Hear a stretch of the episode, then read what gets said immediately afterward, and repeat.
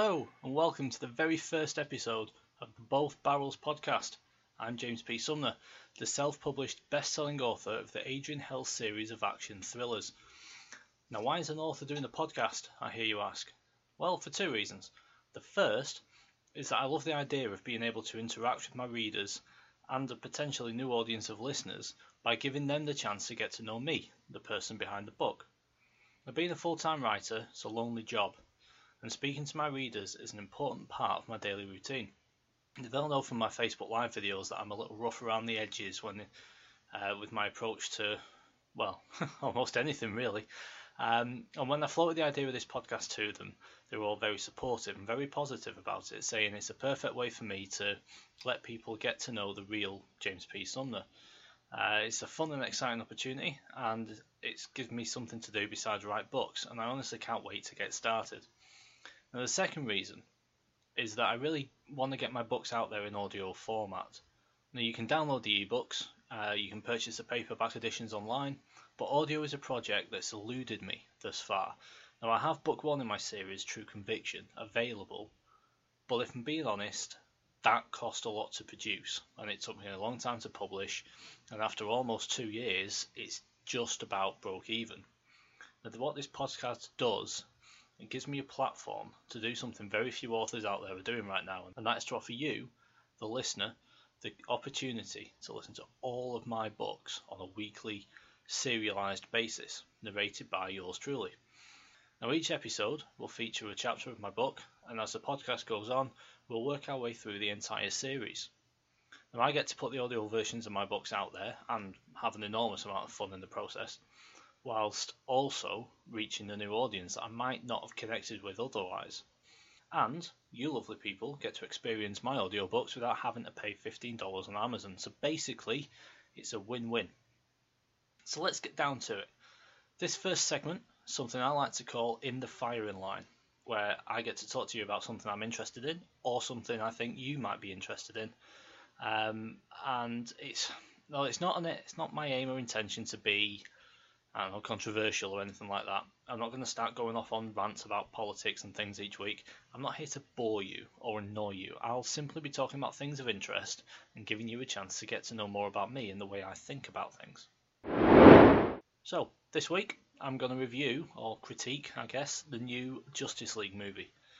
Now, I'll keep this as spoiler-free as I can, uh, just in case you want to see it and you haven't had a chance yet. Now, I'm a big comic book fan. That's no secret. I also am a fan of movies in general.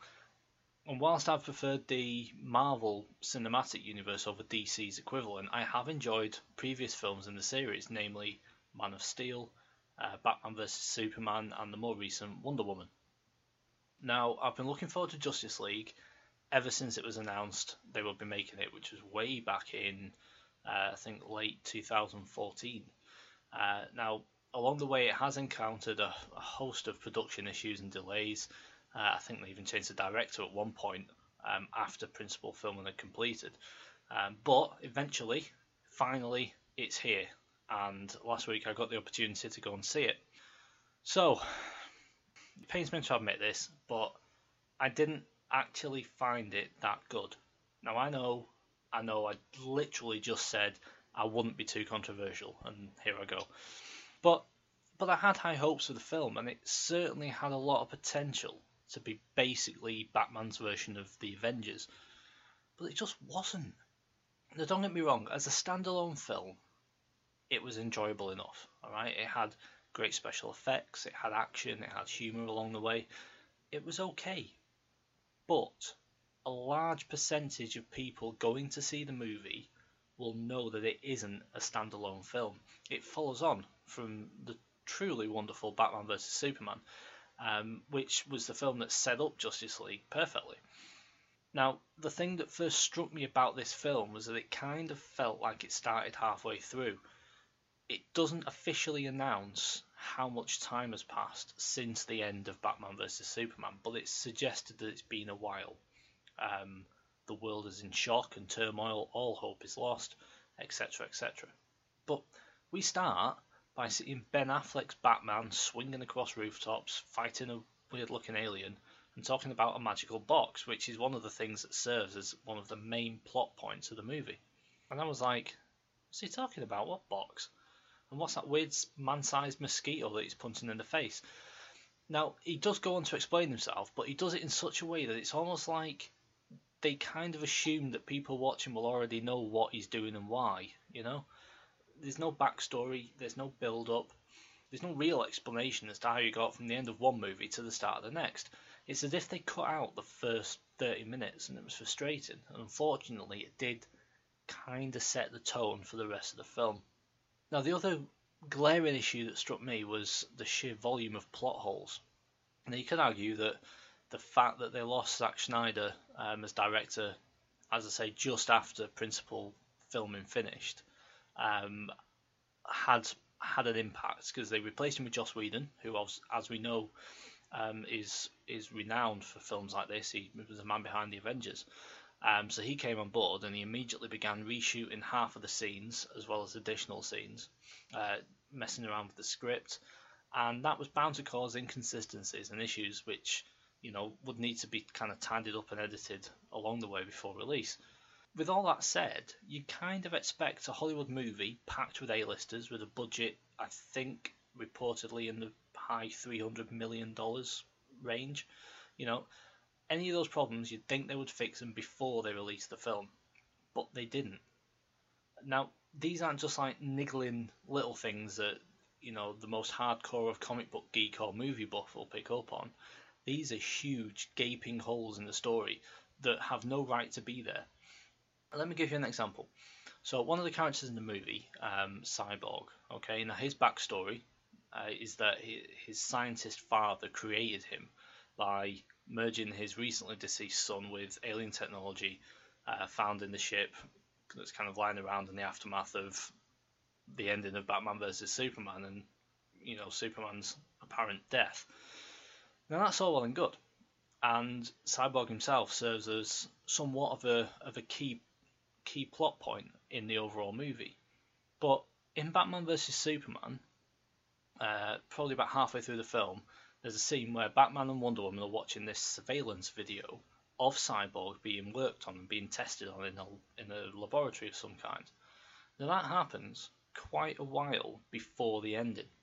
So he obviously wasn't created after or because of Superman's death, because he existed while Clark Kent Superman was still alive. Now, that's pretty big, considering the amount of emphasis that's put on him throughout the film. That's a bit of a whoopsie, if you ask me. And and like I say, I understand things like that can happen. I, I'll hold my hands up, I once killed the same person twice in one of my books. Um, it's a true story. In in One Last Bullet, uh, Adrian Hell killed a no-name henchman in the office of a strip club. And then literally in the next chapter, that same henchman is explaining to his boss that the club was attacked. It's easy to do, but that's why we have editors, to stop stuff like that from finding its way into the final product. And as I said before, you'd think, you know, what, three hundred, three hundred fifty million dollars budget, you'd think they'd get a decent editor to pick up on things like that. Now, the only other example that I can give, uh, without kind of stepping into spoiler territory, is with regards to The Flash. Now, the character as a whole was a bit of a letdown for me. Um, I was expecting great things, purely based on what the, the plethora of trailers Uh, showed of him, but the end product was it was just a poor attempt to recreate Spider-Man from Captain America Civil War. The thing that really stood out, and again this kind of relates to the whole plot hole thing, was these man-sized flying mosquito things, right? They're aliens from God knows where who feed on people's fear to get stronger, right? Now, the Flash, uh, Barry Allen as he is, Um, spends the entire film telling Batman and whoever else happens to be around that he's never done the whole hero thing before and he's ultimately terrified constantly. And yet not one of these weird alien things attack him. It's all that about. They attack everybody else, everyone who's running around screaming, going, oh my god, we're being invaded. They attack all them, but they never attack the Flash. The only time they actually engage with him is during the big fight scene when he's fighting them anyway. So it just makes absolutely no sense. There's no consistency. Now, on the whole, I think I found the plot a little too vague and a little too contrived for my liking. Um, like these, this magic box, right, there's three of them. I don't know where they're from, some mythical thing, unlimited power, blah, blah, blah. Now, the actual gods of old decided to protect them by hiding them all in one place, on Earth. The one planet in the universe populated exclusively by people who aren't strong enough to protect them from anyone who would ever try to take these boxes and use them for evil purposes. I mean, come on, people, seriously? It's like the scene in the horror movie where the actual maniac breaks in through the back door, chases the babysitter with the big breasts and the tight jumper through the house.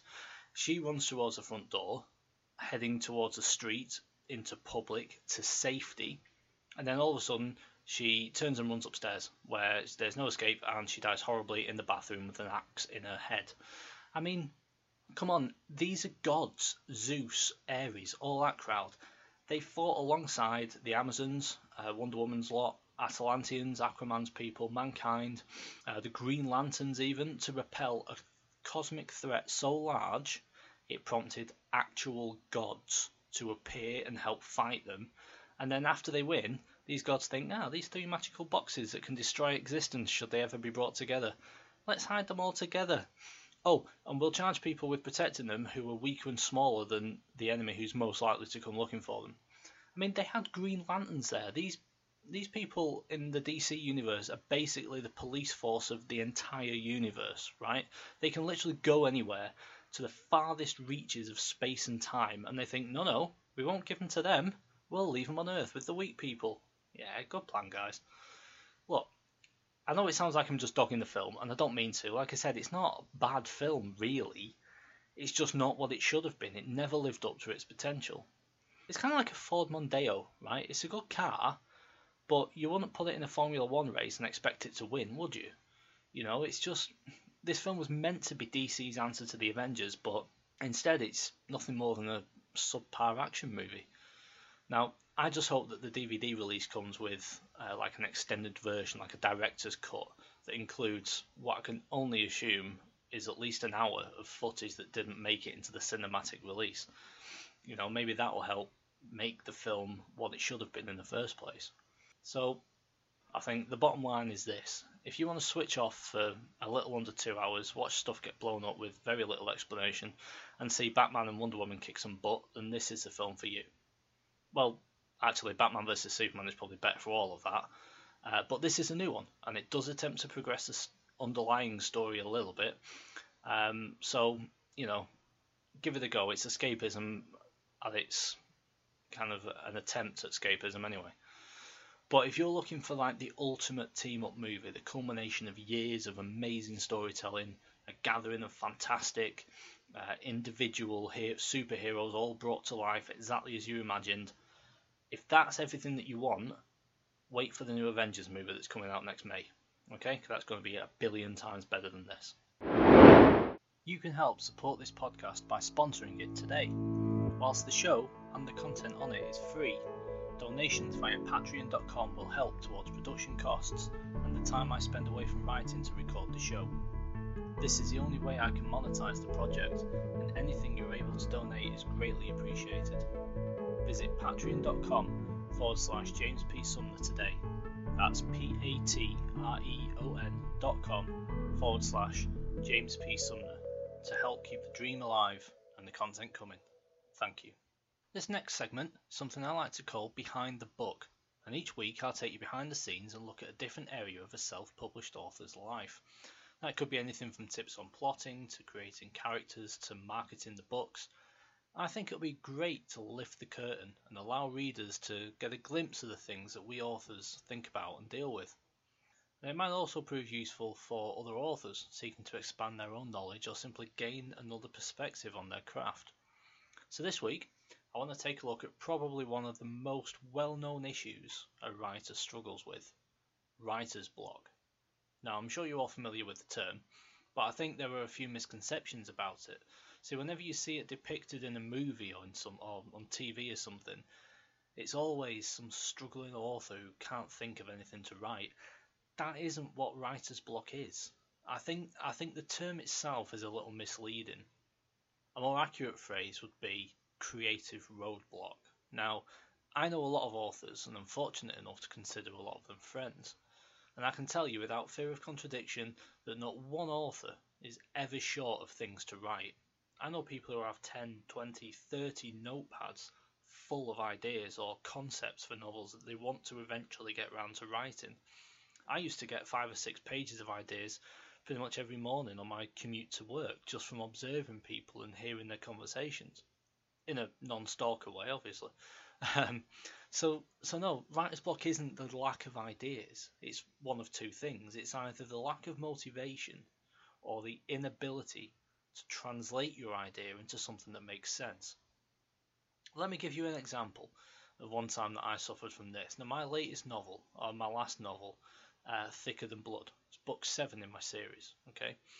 Uh, it's probably the first book I've written that was remotely structured beforehand. I had uh, three distinct acts, and I knew how the book ended, um, but I got to the beginning of that third act and I hit a wall.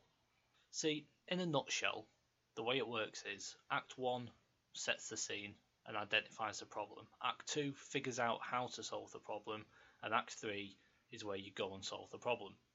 Um, now, I'd done the first two easily enough, and I knew how the hero, how Adrian Hell was going to solve the problem and close out the story, but I just couldn't figure out how to tell the reader how he did it. Now, I wrote the first chapter of that third act maybe six times, and each time it the, I took the story in a slightly different direction in the hope that one of them would find the path, uh, stumble upon the way to the end that I knew existed, but nothing worked, and it caused immense frustration. It caused low confidence, it caused lack of motivation, um, and it meant that I just sat there and stared at a blank page for almost a fortnight. That's writer's block, and it's awful. And I eventually, I mean, I eventually figured out the problem with the story, um, and the book went on to be a bestseller and win two awards, so I think I got it right in the end. But that was one of the hardest sections of a book I've ever tried to write. Now, in that instance, it was caused simply by a creative stumbling block. Other times, and I've had this happen too, um, it can be down to the fact that you're not ready to write. Now, you, you're not, sometimes you're just not in the mood, you're not motivated. Now, I know everyone's different, and I draw this conclusion mostly from my own experience, although I know it's certainly not unique to me. But a lot of writers will, will say you have to write every day. Stephen King famously says, you know, you have to write every day, even birthdays and Christmas. No, you don't. Okay, don't. If you try and force yourself, it's as, right. It's like anything else. If you try and force yourself to write a book every day, you'll struggle, because there are always times when you simply want to give your brain a day off. You know, forcing yourself to do something you don't want to do often leads to burnout and contempt for what it is that you're trying to do, and that can lead to more time away from writing than if you'd just taken a day off. So instead, be honest with yourself. Know what your strengths are and work with them. Now, I know I'm good for maybe two or three hours a day, four or five days a week for decent writing output, so I don't try to do more than that. Um, I know that if I hit a roadblock, I need to stop, I need to take a step back and then reread everything that I've written up until that point. And along the way, I'll tidy it up a bit, I'll do a bit of on-the-fly editing, and then by the time I catch up with myself again, that roadblock isn't as intimidating and it's easier to work through. I mean, you forget sometimes that even though two chapters are in sequence next to each other in the finished novel, weeks could have elapsed between the author writing each one of those, and it's easy to lose your flow, uh, lose your thread and your train of thought, and that's what leads to brick walls. So let's summarise here. Writer's block isn't the inability to write something. Writers are never short of things they want to get down. It's a stumbling block brought on by either A, being unable to translate your idea into something that makes sense, or B, the lack of motivation to write in the first place. So if it's A, then something that works for me is to stop, go back, and do a quick read through and edit of everything you've done so far to help you refresh that mindset, to refamiliarise yourself with the story thus far, and then you're better equipped to break through that brick wall when you get back to it. And if it's B, then don't force the issue. Take a day away from it, give your brain some time off. A rest can work wonders. Or if you're adamant that you you have to write something, then do a little creative sprint. The one thing I tried was allowing myself fifteen minutes to write an introduction to a character from that character's perspective. Um, it's a great little exercise to reconnect with your creative flow, and it also serves to put your mind at ease if you're beating yourself up about not doing anything. At least you're writing something, and it's a sense of achievement. And you never know, just sprinting out a few hundred words like that without too much conscious thought or pressure, it might just produce some worthwhile material. So as a self-published author, actual writing is only one of the things that we do each day, and I sometimes, I sometimes forget that that's it's the fun bit. It's not part of the job. Accounting, marketing, man, managing your website, that's the job. Writing's the good bit, it's the reward. It should never be the thing that stresses you, and it's okay to take a step away if you ever find it becoming difficult. So, ladies and gentlemen, we have reached story time. Uh, this is the segment of the show where we will today begin uh, serializing the Adrian Hell series. Um, today will be the first chapter of True Conviction. And just before we get started, I just want to say a couple of things.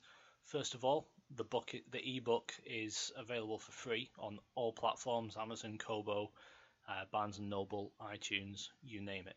So if you haven't checked the book out, if you want to have a look, if you want to read it, or if you want to read along with it, then it, it's there to pick up for free. Um, the second thing I want to mention is that the books do contain Um, adult language, and they do contain adult situations and graphic violence. Obviously, reading the books out uh, week by week, I will be reading them as they are written. So this is the part of the podcast, the part of the show where um, the, the P G thirteen um, sign gets turned off. So it's just to kind of warn you in advance. It's not me kind of just randomly using a potty mouth. I'm reading a book to you. So Uh, so there we go. Without further ado, uh, this is True Conviction, Book one in the Adrian Hell series. Chapter one, August twentieth, twenty thirteen, three oh four p.m. Holy crap, it's hot. The long straight highway cutting across the unforgiving landscape in front of me is steaming in the afternoon sun. But I'm not complaining. I mean, I'm still wearing my leather jacket, which I know isn't helping, but I'm on a job. You never know who's watching, and image is everything in my line of work. I suppose I could have stayed on the air-conditioned bus for the last four miles, but it's been a long day and I feel like walking. Still, it's damn hot. I was in Milwaukee when I got the call about this job in Heaven's Valley. I was standing on the balcony of a fifteen-storey apartment.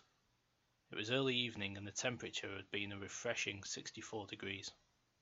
Inside the apartment, lay, lay on the bed, was a dead man. I'd tracked him across the city for three days, and struck when I knew he was alone. I'd knocked on his door, and when he answered, I kicked it hard, so it flew open and hit him in the face. I assumed the security chain would be fastened and figured the initial force would have been necessary to gain entry.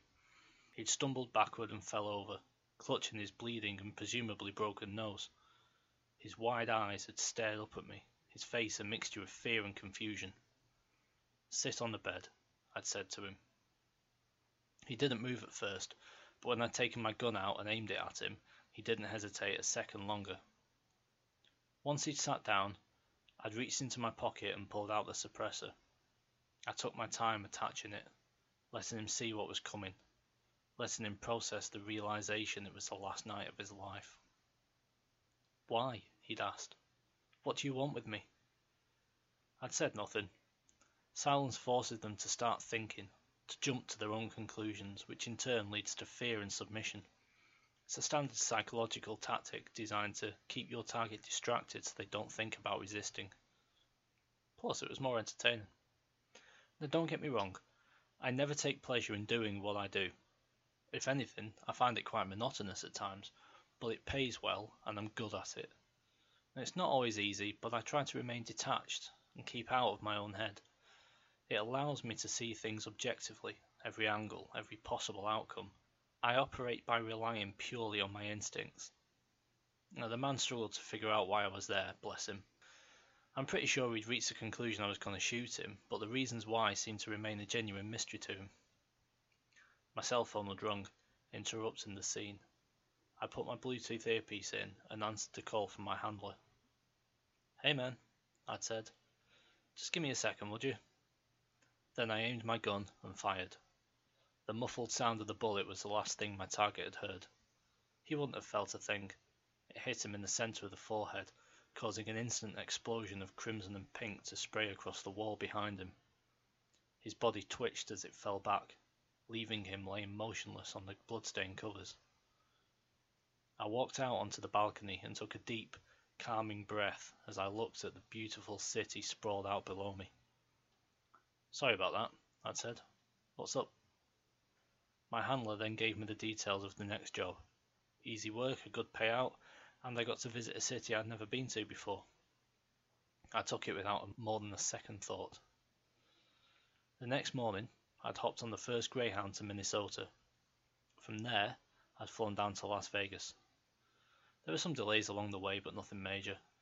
Plus, the advantage of being in business for yourself is that you rarely had to rush to be somewhere, so I took my time and did my best to enjoy the trip. By the time I was on the bus heading here, however, the travelling, the lack of legroom, and the loud, sweaty people were all starting to annoy me. I felt the beginnings of a headache, and my stress levels were slowly climbing into homicidal territory. So, when we drove past a sign that announced the city limits were only four miles away, I made the decision to walk it. The sweat's running down my face and into my eyes, stinging them as I walked beneath the blistering sun. I squint ahead, seeing the steam rise off the blacktop on the horizon, making the faint image of the city and the mountains beyond wavy like a mirage. My shoulders aching too, from the weight of my bag. I always travel light, but fatigue's setting in. What I wouldn't give right now for an ice cold beer. Heaven's Valley is a basin city in the middle of the Nevada desert, about one hundred fifty miles north of Vegas, bordering it to the north and the west are mountains. To the south and the east is nothing but sand. Its reputation is well known. People say it's easy to lose yourself there. It's a place that thrives on the sins of the common man. Drugs, money, women, all there for those who want it. But one man's heaven can be another man's hell. Now, me, I've made a career out of being invisible and avoiding places like that. But over the years I've developed somewhat of a reputation in certain unsavoury circles that means I'm more notorious than anonymous nowadays. You see, I'm an assassin, a damn good one. Probably one of the best operating in North America today, maybe even the world, I don't know. I say that with no ego, it's, it's just a fact. I've honed my craft over the last eleven years or so, and I take pride in being good at it. As a kid, I was military, first one through the door during Desert Shield. From there, I was recruited to Langley, but since retiring from doing the government's dirty work, I found it difficult to hold down a job that didn't involve shooting people. Old habits, I guess. So, I've worked hard, and with some help, I've become a legend in the criminal fraternity. Nowadays, I'm regarded as the only hitman worth hiring if you want a job done right. Does that make me sound like a bad person? I like to think not. I'm not an assassin like you see in the movies. I won't ever pull the trigger unless I'm satisfied the target deserves a bullet. See, in my line of work, you deal with a lot of people who do terrible things, so I don't feel bad saying someone deserves to die. On the other hand, I suppose you could argue that, strictly speaking, I go around killing people for a living. I'm hardly going to win any humanitarian awards. But think what you want. I'm going to continue taking money off bad people in return for killing other bad people. Once you've worked for the C I A, it's almost impossible to find your moral compass again. So I just listen to my gut and I do what I believe is right. So, who am I? My name is Adrian Hell. Welcome to my life. So there we go. Uh, story time has finished for this week. Thank you very, very much for taking the time to check out this podcast. I hope you've enjoyed it as much as I did. Um, next week, we will have uh, a brand new topic for In the Firing Line. We will have more Behind the Book, um, and we will have Chapter two of True Conviction. Until then, Thank you very, very much. I'm James P. Sumner, and this has been the Both Barrels Podcast.